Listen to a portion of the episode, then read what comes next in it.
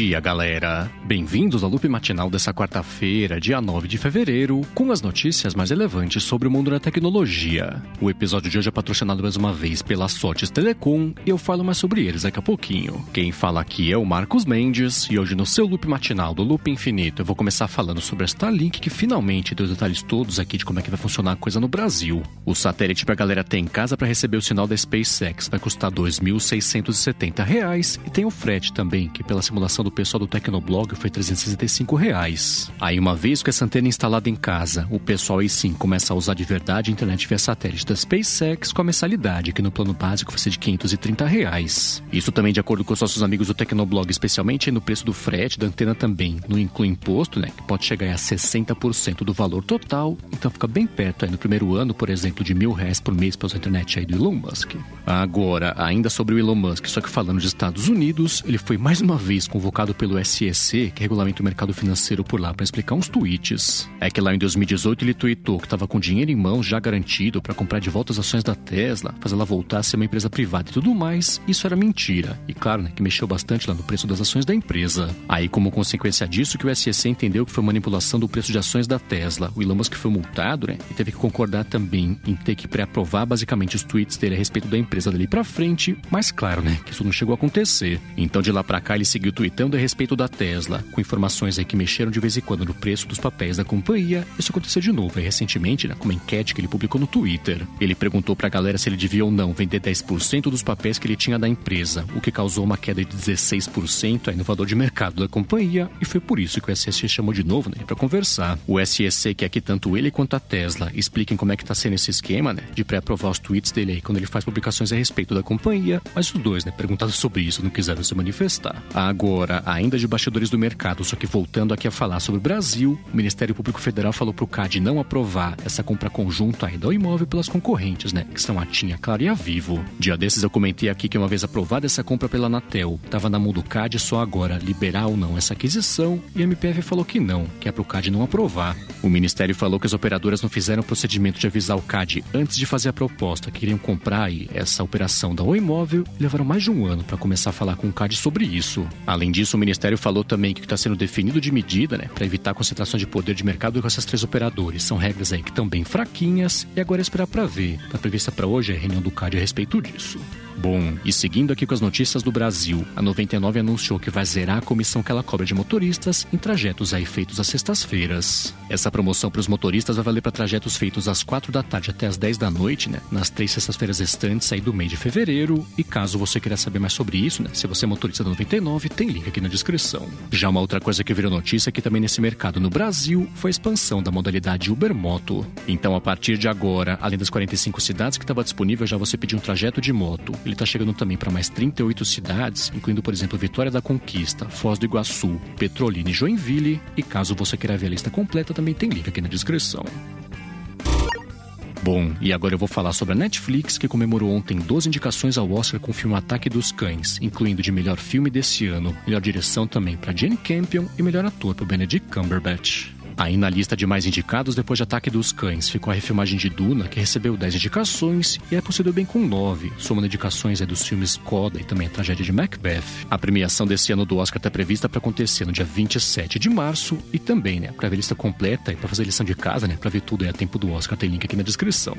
Já uma outra notícia que apareceu aí nessa mistura de tecnologia com cinema foi um processo aberto pela Village Roadshow, para cima aí da Warner Media, né, por conta da estreia ao mesmo tempo aí do Matrix lá fora no cinema e também no streaming. Aqui no Brasil, a gente sabe que o Matrix novo estreou no streaming uns 2 meses aí depois do lançamento oficial no cinema, mas lá fora não. A estreia foi ao mesmo tempo aí, tanto no HBO Max quanto também nos cinemas. Aí nesse processo que a Village Roadshow abriu contra a Warner Media, ela fala, tipo aquele processo da Scarlett Johansson contra a Disney, né? Que estrear o negócio no streaming e no cinema ao mesmo tempo prejudicou a bilheteria. Ela saiu prejudicada a respeito disso, mas a Warner Media fala que não. A Warner Media falou que ela estava conversando já com a Village Roadshow de forma privada a respeito disso, mas que ela tem certeza que agora que escancarou essa briga, né, que ela abriu esse processo aí lá ela vai vencer. Agora, ainda de bastidores do mercado, a NVIDIA confirmou a desistência de comprar a ARM por causa de US$ 66 bilhões.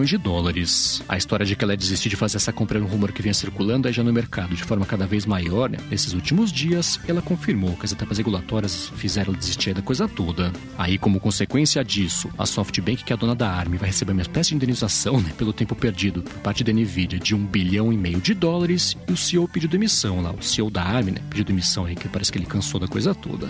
Já uma outra demissão de CEO também que virou notícia ontem foi o da Peloton, que tem aquelas esteiras, né? Equipamento de academia também pra galera ter em casa, com rede social também pra galera se motivar e se desafiar. Quem vai assumir o cargo de diretor executivo dela agora é o diretor financeiro da empresa. E junto disso também pintou o anúncio da demissão de 20% do quadro de funcionários. Então tá bem com cara, né? De que isso pode ser um resultado aí de uma possível venda da empresa nos próximos dias. Bom, e seguindo com esse papo de dança das cadeiras, o Peter Thiel, que é um dos conselheiros mais importantes lá do Facebook, anunciou que ele tá deixando a companhia depois de bastante tempo. Desde 2005 ele era conselheiro da empresa. Ele era um dos conselheiros, na verdade, mais importantes aí, mais poderosos também do Facebook, e anunciou que tá deixando a companhia para poder trabalhar nas eleições que vão chegar nos Estados Unidos, né, para poder ajudar os candidatos lá que são republicanos do país. Já uma outra notícia também que pintou sobre o mundo do Facebook foi a reação lá da Europa e da França também, a ameaça da empresa de deixar o continente.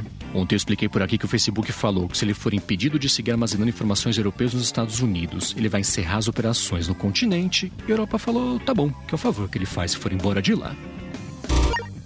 Bom, a seguir eu vou falar sobre o aumento da conta de luz na Argentina para quem é minerador de Bitcoin, mas antes disso eu vou agradecer aqui a Sothis Telecom pelo patrocínio mais uma vez do episódio do Loop Matinal. A Sothis Telecom é uma operadora de voz e de dados também que oferece soluções de telefonia para empresas, e ela oferece um serviço de PABX na nuvem, que é a solução perfeita para a sua empresa ter mobilidade e também facilidade de instalação, né, de ramais e também de linhas telefônicas. Com o PABX em nuvem da Sothis Telecom, você implementa ramais na sua empresa sem ter que mexer com fio, né, totalmente pela internet, tem uma série de ferramentas também de gerenciamento, né, para você acompanhar as métricas, né, de ligação da sua equipe. Além disso, com o PABX em nuvem da Sothis Telecom, você tem custo zero de comunicação entre a sua matriz e as filiais. Então, além de facilidade para administrar os a mais e de ter acesso às métricas também de ligações com a sua equipe, você ainda economiza com a comunicação interna. Uma outra coisa legal é que nas regiões de São Bernardo e São Paulo também, ela oferece um link dedicado de fibra ótica para empresas. Então, para você que está procurando qualidade de serviço, flexibilidade e baixos investimentos também em serviços de voz, bate um papo com a Sothis Telecom, que eles vão te ajudar.